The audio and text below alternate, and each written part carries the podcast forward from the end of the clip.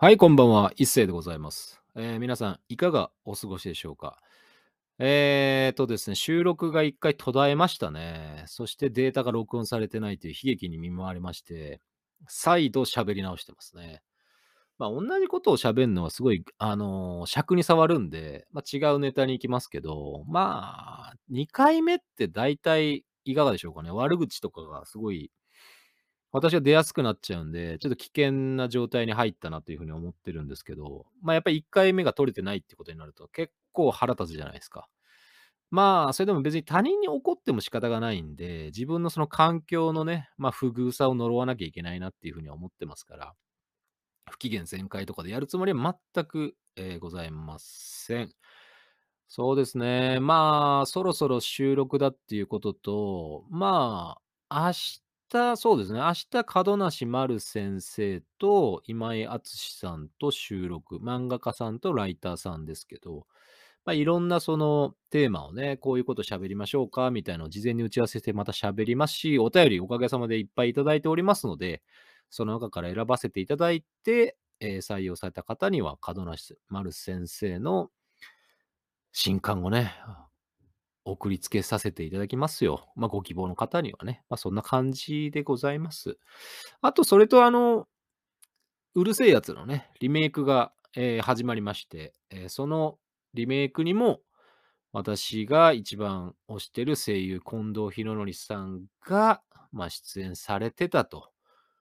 俺のダメ耳が拾ってしまったということですね。本当にワンシーンなんですけど、まあ、本人には連絡しました。またかと言われましたね。また気づかれちゃいましたか？みたいな。いや、そりゃ気づくだろうと。もうほとんどなんか友達みたいな付き合いしてるんだからさ、あんたの声気づくだろ、俺は。っていう話を、まあ、しちゃいましたね。まあ、距離が近すぎるっていうのはね、彼にとっていいことなのか悪いことなのかっていうのは俺はよくわかんないです。でも、プライベートでご飯を食べに行ったりとか、そういうことは一切するつもりはございません。あの、やはりあくまで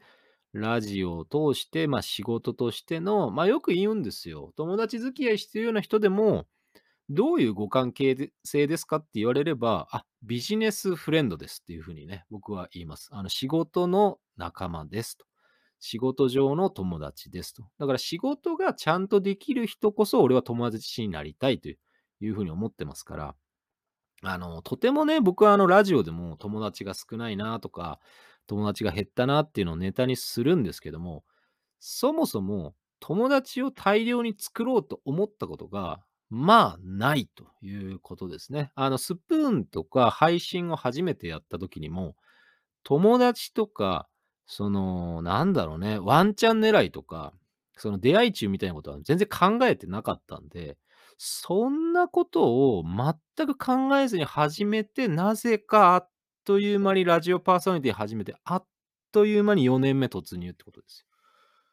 いや、なんなんでしょうね。この4年目という、もう3年間やっちゃいましたから、おそらく3年続けば、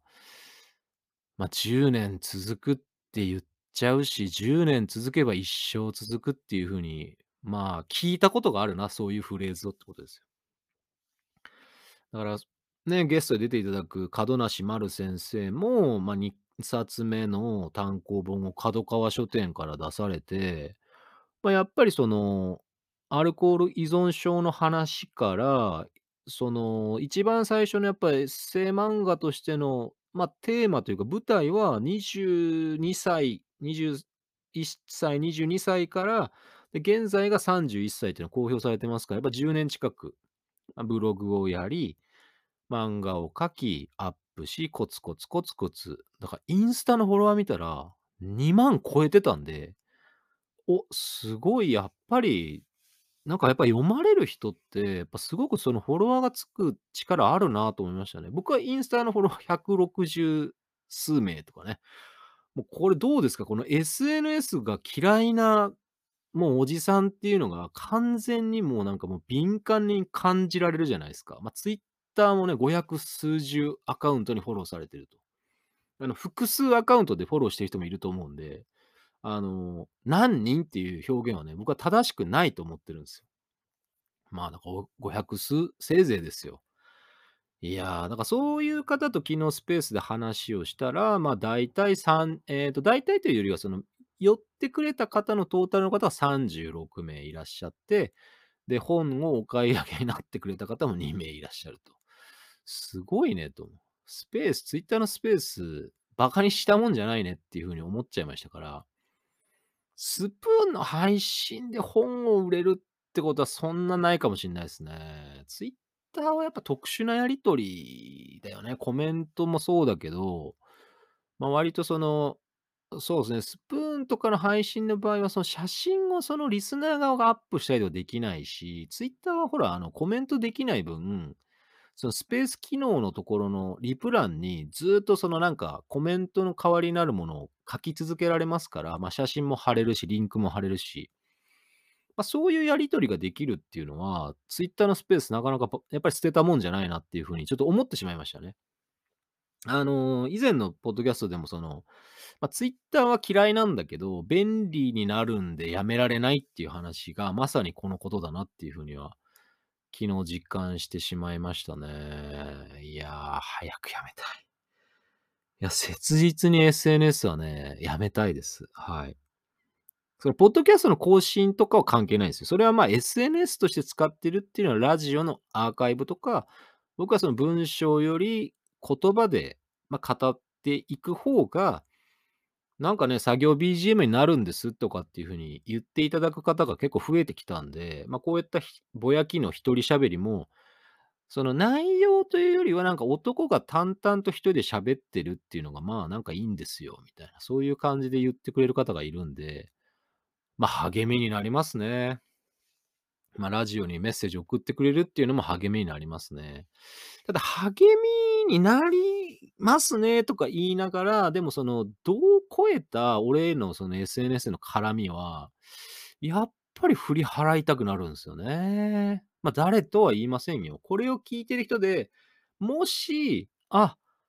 あの人なんじゃないかなって思っても、その人にそんなこと言わなくてもいいし、あの、声かけなくていいですからね。なんか一星さんが、あなたのことうざいって言ってるよなんていうことを、あの、言わなくていいですから。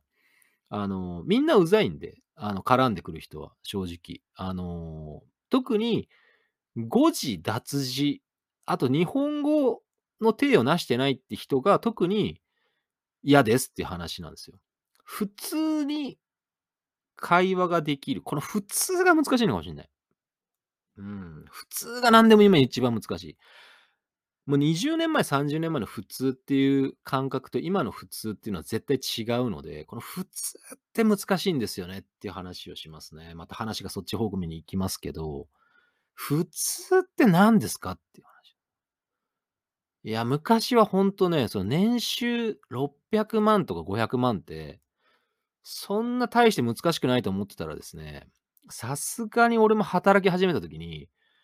これ結構大変なんじゃねえの？っていう風に10代後半で思いましたね。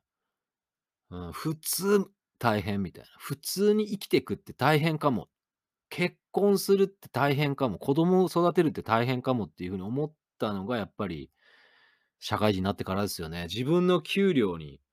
額にその愕然としました。あの、要はね、私ら子供の頃って、まあ、バブルを謳歌して浮ついた大人がいっぱいいて、テレビ番組とかもそういうなんか浮ついたものがいっぱいありましたし、僕はあの基本バブルの時代って嫌いだったんで、うん、だからああいうなんか浮かれた感じがすごく好きになれなかったし、なんかその日本映画も僕は80年代、90年代っていうのは結構その浮かれた邦画が多くて、その自分の中ではすごいこうもう邦画は面白くないものなんだなっていうふうに思っちゃった、思い込んだ時代があるぐらい、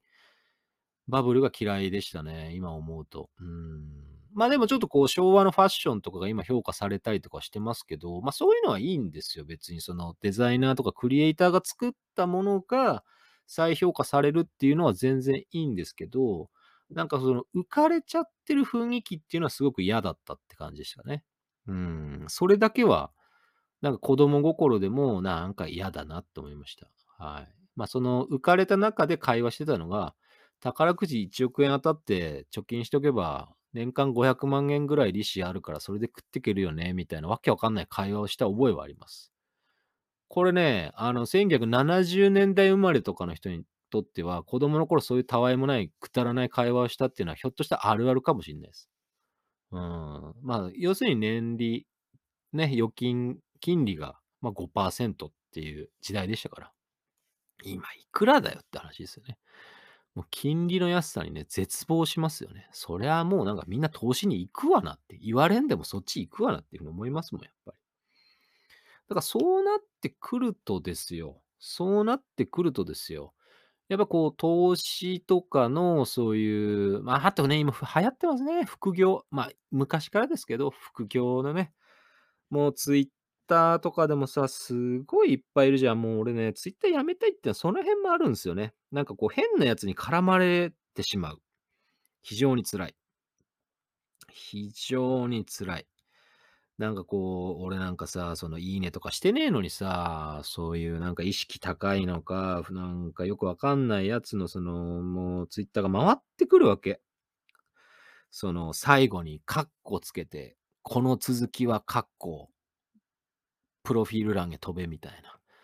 完全に釣りじゃねえかよ、みたいな。本当に、もう誰が書いたか知らねえアイコンでさ、なんか調子くれがってこいつらみたいな感じですから。もうくれぐれも皆さんそういうのに騙されないように生きてくださいね。くれぐれも騙されないように生きてくださいね。本当に。もうだからね、その騙す騙されないっていうと、最近ちょっと熱いのはやっぱ筋トレ業界ですよ。私も筋トレ、まあ、ジムにね、集合で通ってますから、パーソナルとかじゃないんですけど、まあ自分でね、24時間ジム契約して、まあ一人で黙々と通って、まあ、ジム通いは長いんですけど、まあ、市民体育館の含めれば結構長いんですけど、そういう24時間ジムは2年目に突入したっていうぐらいの程度ですが、まあ、やっぱりその YouTube 界隈とかでも、そのステロイド、まあ、アナボリックステロイドとか、そういうお薬を使った人たちのことに対する議論が、最近さらになんか熱くなってるみたいで、ちょっとびっくりしました。あの、昨日、あ、一昨日か。一昨日放送のラジオで、たまたまその僕がフォローしてる、その、インスタでフォローさせていただいてた方が、なんかわけわかんないこと言ってて、なんか質問に対して質問、あの、要するにこ、ちゃんと答えてないっていう質問をしてて、あれ、ひょっとしてこの人結構やましいこと思ってんのかなっていうのを、ちょっとラジオで思ったんで喋ってみたらですよ。あの、別に僕のラジオが炎上してるとかじゃないんですけど、全然固有名詞も出さずに、なんかその、あなたユーザーなんですかナチュラルなんですかっていう質問に対して、お前に答える筋合いないっていうコメントを長文で返してたのを見て、あれ？この人ひょっとして使ってんのかしらっていう疑惑がやっぱ心の中にその時芽生えちゃったし、まあその時やっぱりこうツイッターとかインスタもすっげえ疲れてたんで、見るのもう嫌だと思ってたんで、もうそれがとどめになりそうでしたからね、本当に。いや、すごかった。地獄絵図ですよ。まあ、こういう名詞は挙げませんが、どこで誰に聞かれるか分かりませんし、あの、